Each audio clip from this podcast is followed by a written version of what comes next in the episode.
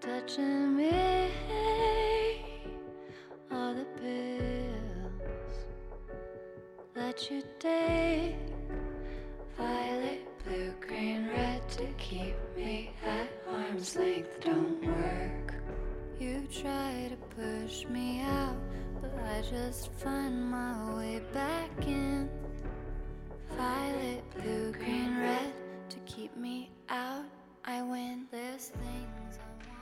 大家好，欢迎收听商业摄影聊聊天的粉丝抢先听节目。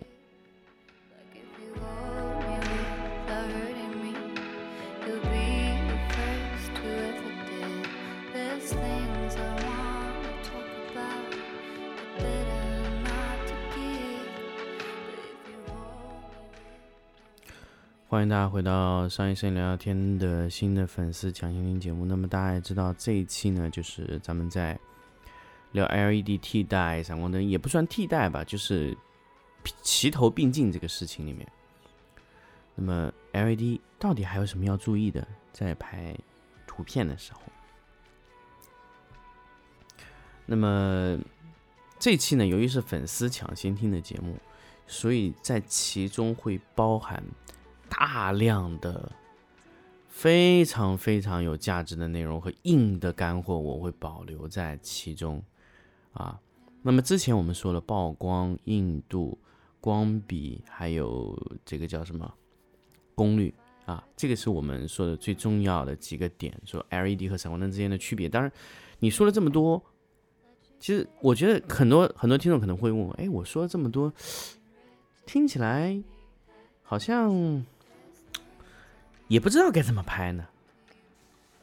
但是我我相信几个点，我今天跟大家重新去回一下，我相信大家一定会能理解。首先，曝光就是说你增加了曝光这个因素进来，我我在这个主节目里面没有去说，你增加了快门这个因素进来，所以快门它会严重的影响你的这个这个凝固能力。那比如说你去拍摄一个窗帘，我说了窗帘是虚的，但是很多时候你如果场景里坐着人，你没有办法用十分之一拍，怎么办呢？这个时候很多时候就是这个就是在 LED 上面你必须要做出妥协，你可以利用灯光再提升功率，把这个快门追回来。你可以用牺牲功率来换这个这个快门。啊、不是牺牲功率，牺牲那个 ISO。那么大家知道你 ISO 能扛到多少，也就是说你快门能回到多少。这个时候你就非常考验你相机的 ISO 能能扛噪点的能力。你 ISO 能不能扛到一千六，能不能扛到三千二，那你的快门就能回来。因为我们一般不会去动光圈，因为光圈一般牵扯到两个，第一个景深，第二个最佳成像，那么这个我觉得以前你在听我节目的时候，我没有必要再跟你再重复一遍这个，我觉得很奇葩的一个道理。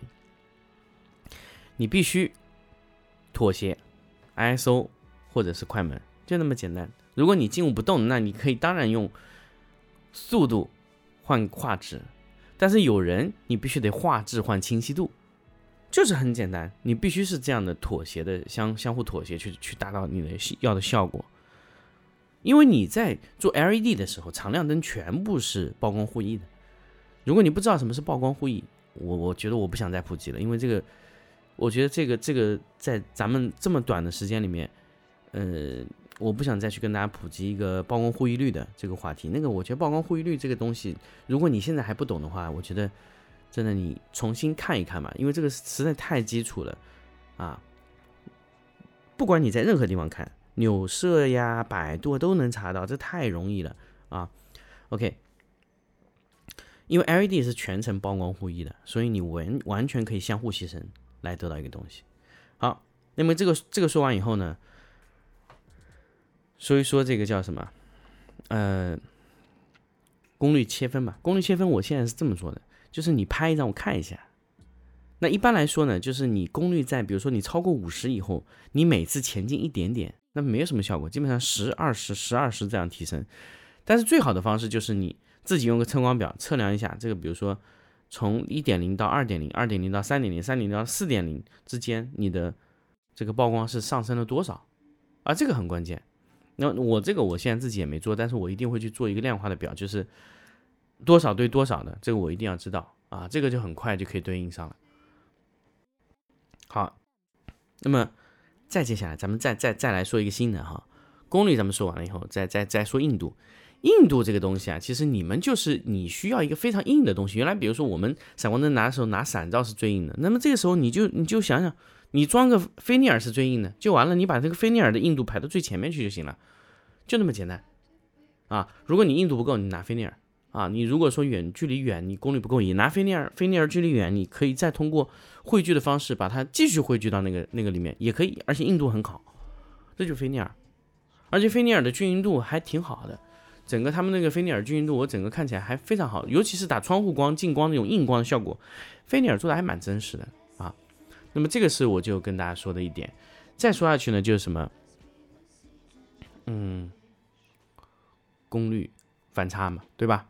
反差就是你在不同的灯里面，你可以用不同的反差，你你一定要压下来。这关键就是你要把环境光屏蔽掉，而且你各种反射都要吸干净。如果如果非必须就必须屏蔽，对吧？如果这种东西不是必须要是白色，那你必须把它变成黑色的。就简单，就是你场景里所有的氛围环境都会染色到你的画面里，所以你必须屏蔽所有东西，包括地板。所以说，你能去拍一个大反差东西，你就必须大量的垫黑板，全部给它吸干净、吸光光，才能达到那个效果啊。这个就是我跟大家在 P。说的这几点反差曝光，呃，这个这个这个这个这个这个硬度和功率这几个说完以后，咱们来说一点新鲜的，就是闪光灯干不到的，它能干到。闪光灯什么办不到呢？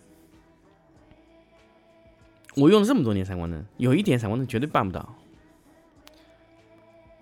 大范围的变色纹。哎，这个这个我千万不要不要跟我说色片呢。色片是影响 RA 的，但是你过你用 RGB 调整是不太影响色温的。哎，这个这个这个东西，真的，你这个你不管多少年过去，LED 有明显的优势啊，这个它不影响这个东西的啊。LED 呢，它可以你快速的塑造一个光影效果，一个红色、黄色、蓝色，而且它可以快速，你不影响，你不用挂色片，你这个东西，你过色片以后，你第一个会影响亮度。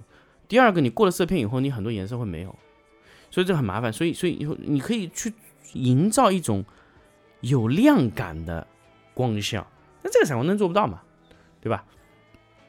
而且现在 LED 的生态做的非常有，冰灯、棒灯，各种灯都有，你可以用它完成各种效果。比如说棒灯，你可以去扫光。原来你去买一个条形的闪光灯管，一万块钱，妥妥的。而且得得挂电箱，那现在呢？棒灯一千块搞定了，效果是一样的。这个就，这个就我觉得，就现在他给我们提供了很多种特别特别好的方案，很便宜的去用起来，哎，这个效果不错。还有冰灯、棒灯，还有灯泡 B7C。那我大家也说过了，B7C 这种灯泡你完全可以模拟台灯里效果，甚至你不需要台灯里有电，太好用了，我喜欢。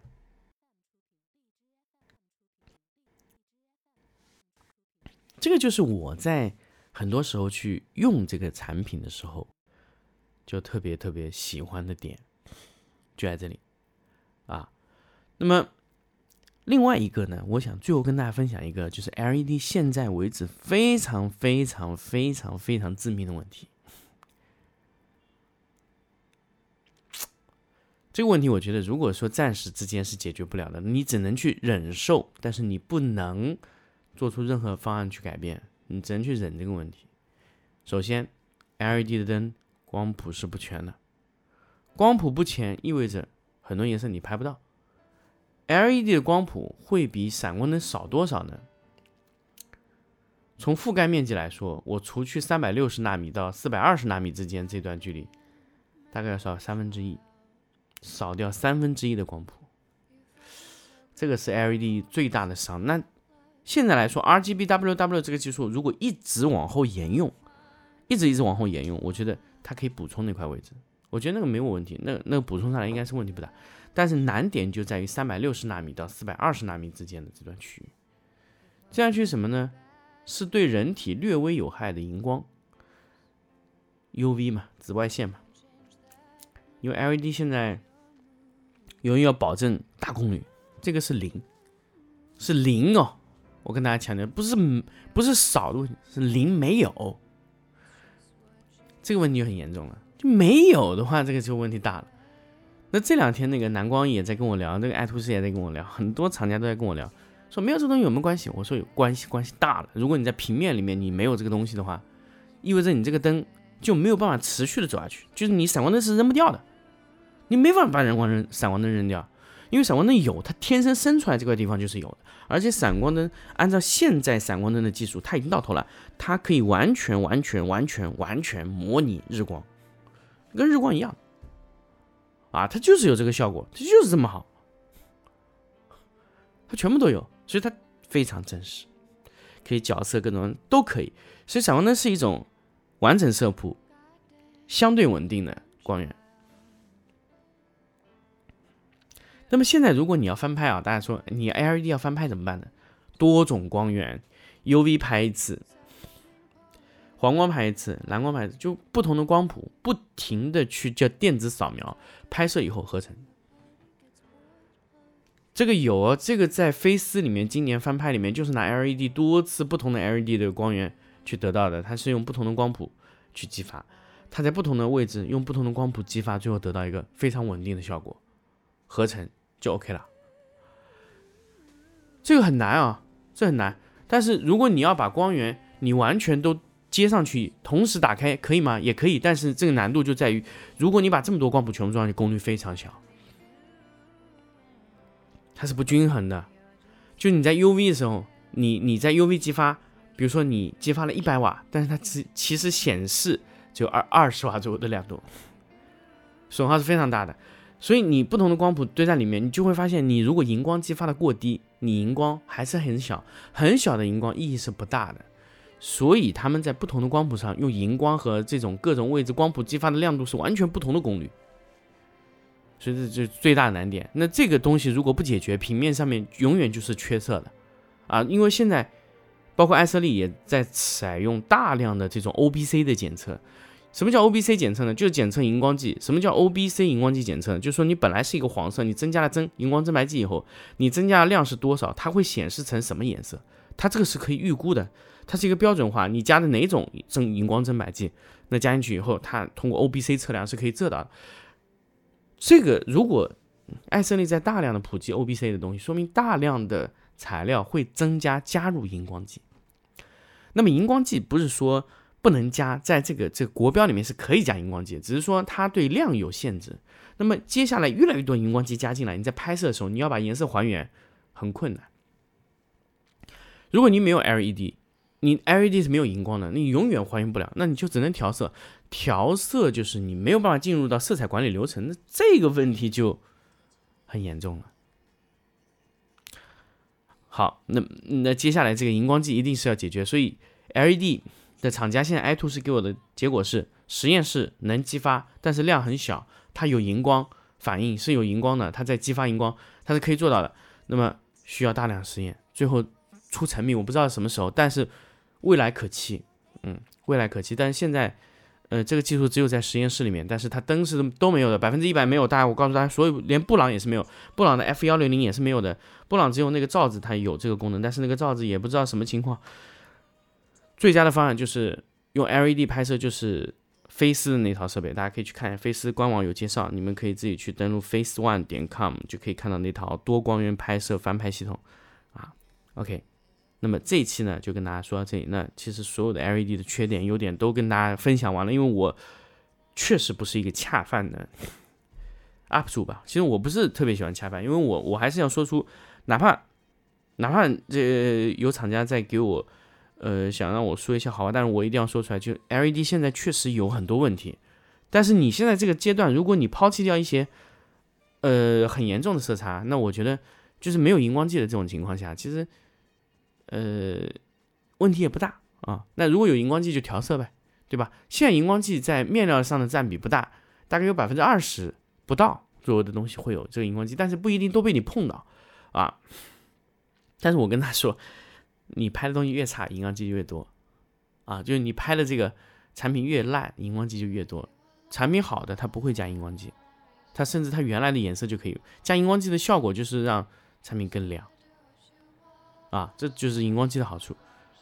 荧光剂就是在日光下可以让这个产品显得非常的非常的色泽非常好，但是在日光照射下没有嘛？荧光灯照射下有有荧光反应，但基本上如果你家里点的是日光灯，就是那呃不叫日光灯，就是那种以前那种呃起灰气的那种荧光管啊，那是有效果的。那正常现在家里都 LED 没有什么效果，所以。有一些荧光剂啊，其实你只有在日光下看得出效果，你没有荧光剂，其实根本根本看不出来。白色的毛巾，我现在跟大家说，如果你是拍的白色毛巾，那我告诉你说，很多时候是有荧光剂的。白色毛巾几乎所有白色毛巾都有荧光剂，而且含量不低。我之前测过一块毛巾，荧光剂有五点几，真的是非常的高啊。那最后跟大家说，你也给大家普及个小常识吧。如果你想检测一下家里的东西有没有荧光剂，淘宝上去买二十多块钱一支。荧光剂检测笔，荧光检测笔，哎，有我有非常多的朋友，就是包括摄影师，就听过我推荐去买的那个产品，它就可以检测家里面的东西安不安全，也可以呃判断这个东西有没有荧光反应嘛。你们如果想知道哪些是荧光的，那么很简单，嗯，两个东西吧。第一个买一支荧光检测笔，第二个家里如果有那种呃紫外线杀毒的那种灯啊。你可以放在下面看一下，如果说有荧光剂的，它会有荧光反应，就会发光。那个产品啊，OK，荧光剂加多了，它会整个产品的颜色会偏冷哈。OK，就这么多。我觉得我已经把所有的内容给大家分享非常清楚。如果你接下来还有一些不太清楚的，或者说你想问我的，在视频下面呃，在音频下面留言。好，那么这一期咱们就到这里，我们。下期再见。